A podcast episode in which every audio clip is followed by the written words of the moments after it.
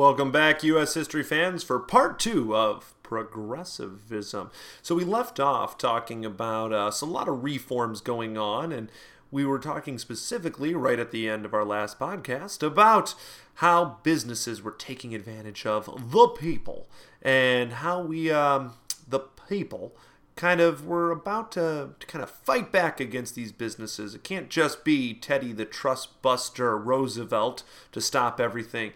So the people started to band together and form these things called unions. All right, a union, an organization of workers who band together to achieve common goals like wages, hours, and working conditions. So, for instance, you go to a business, all the workers say, "Hey, we're being we're not being treated fairly. So how about this? We're all going to work together and we're going to say you need to pay us $10 an hour." And then the business guy is going to be like, "No, I don't want to do that." And they're like, "Fine. We're all going to go on this thing called a strike, which is a work stoppage caused by the mass refusal of employees to perform work." So basically bottom line is, hey, if you don't do what we want, we're all going to go on strike. We're not going to work and you're going to be really upset because no one's working inside of your business and you're not making any money. Now, this only works if there's not a ton of people that are going to be able to replace you easily. So, some businesses this works better for than others. Now, there's this thing called a scab, or thing, or person, I should say, called a scab. Is the thing is the things that are fun to pick. Don't pick your scabs. It leads to scars. But anyhow, a scab they're basically a person who continues to work during a strike action by a union. So it's kind of like um, everyone else is like, well, I'm not going to work, and, you know, because I want to, we're going to work together to get more money.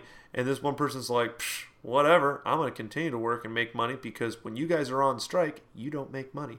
This is sometimes also known as crossing the picket line. And some of like the big um, backlashes to these unions and strikes um, in history was one was in May 4th, 1886. May the 4th be with you. The Haymarket Square riot. And in Chicago, a group was trying to organize a strike for eight hour workdays. How dare they ask for only eight hour workdays? And so, oh, just obscene to think that people only want to work for eight hours. But yeah, um, a large group of these workers had gathered to protest in the Haymarket Square, and when they got there, the police showed up as well and told the protesters to get out of here. And then a bomb went off uh, within the police. Um, eight people died, wild gunfire erupted, and even more uh, people died, eight more, and about 100 people were injured. So uh, that was kind of a, a setback to unionists and, and strikes and so forth. Another one was the Bayview tragedy, also known as the Bayview Massacre in 1886. About 14,000 workers were protesting in, uh, in Milwaukee for eight hour workdays. How dare they? And they were met by around 250 National Guardsmen who had orders to shoot to kill anyone who tried to enter the mill. The crowd, which contained mostly women and children, approached the mill, and they were fired upon. Seven died, including a 13 year old boy. So, uh, finally, the law kind of caught up to some of this. A little too late, if you ask me. 1938, considering we were talking about the late 1880s there. But anyhow, by, by 1938, um, the Fair Labor Standards Act, also known as the Federal Wage and Hour Law, was passed, which set the work week at 44 hours a week. Modern day, it's around 40 hours, or it is 40 hours, I should say. Minimum wage was set at a whopping 25 cents an hour. And if you were 16 years or older, uh, you could work in non hazardous occupations. Uh, if you wanted to work in hazardous occupations slash industries, you had to be at least 18 years old. And if you were uh, 14 and 15, you could work, but it had to be non manufacturing, non mining, and non hazardous occupations, and it could only be done outside of school hours. So, yay, Horace Mann and Henry Barnard with that whole education stuff. Okay. Um, now, kind of building off of this, you know, child labor, you know, young kids working and stuff.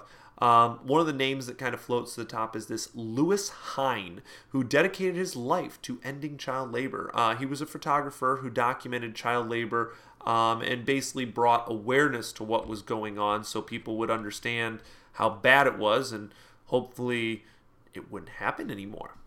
All right. And there's two more areas that we are going to be talking about reform with before we bring this podcast to a close, and that one one of them is prison, and the other one is going to be the environment. So let's talk about prison first. Up until the early 1800s, corporal or physical punishment and fines were the most common way of punishing criminals. Reformers said, no, no, no, criminals could be reformed and returned as productive members of society.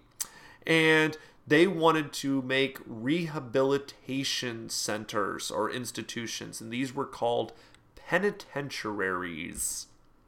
And so the idea was don't just lock someone up and throw away the key or anything like that. Let's try to make them into better citizens, give them education, uh, teach them how to do jobs, and so forth. And these prisons and stuff that I'm talking about didn't just apply to adults but also juveniles because up until the early 1800s, juvenile delinquents, orphans, and poor children were treated just the same as adult criminals. During the 1820s, reformers started establishing separate facilities for juveniles like they had, you know, juvie or juvenile hall and then they had prison. They were separate locations starting in the 1820s, but before that, they weren't separate and they sought to change their behavior through education rather than through punishment alone. Doesn't mean they still didn't get punishment, just not just punishment. Uh, they had to attend classes, they learned useful skills, and lived in a disciplined environment. And speaking of environment, oh, segue. Um, we saw conservationists. And a conservationist is one that practices or advocates conservation or preservation, especially of natural resources. And remember that guy we talked about earlier, Teddy Roosevelt? Well, he's back. Teddy Roosevelt was the first American president to consider the long term needs for efficient conservation of national resources. Um, Bottom line, Teddy Roosevelt was an outdoorsy man, and he was like, you know, we got to make sure that the outdoors stays awesome. So we want to make sure um, that things are okay for future generations. So he created the first national bird preserve. Uh, he made the American Bison Society in 1905 because we kind of had this habit of killing like all the buffaloes.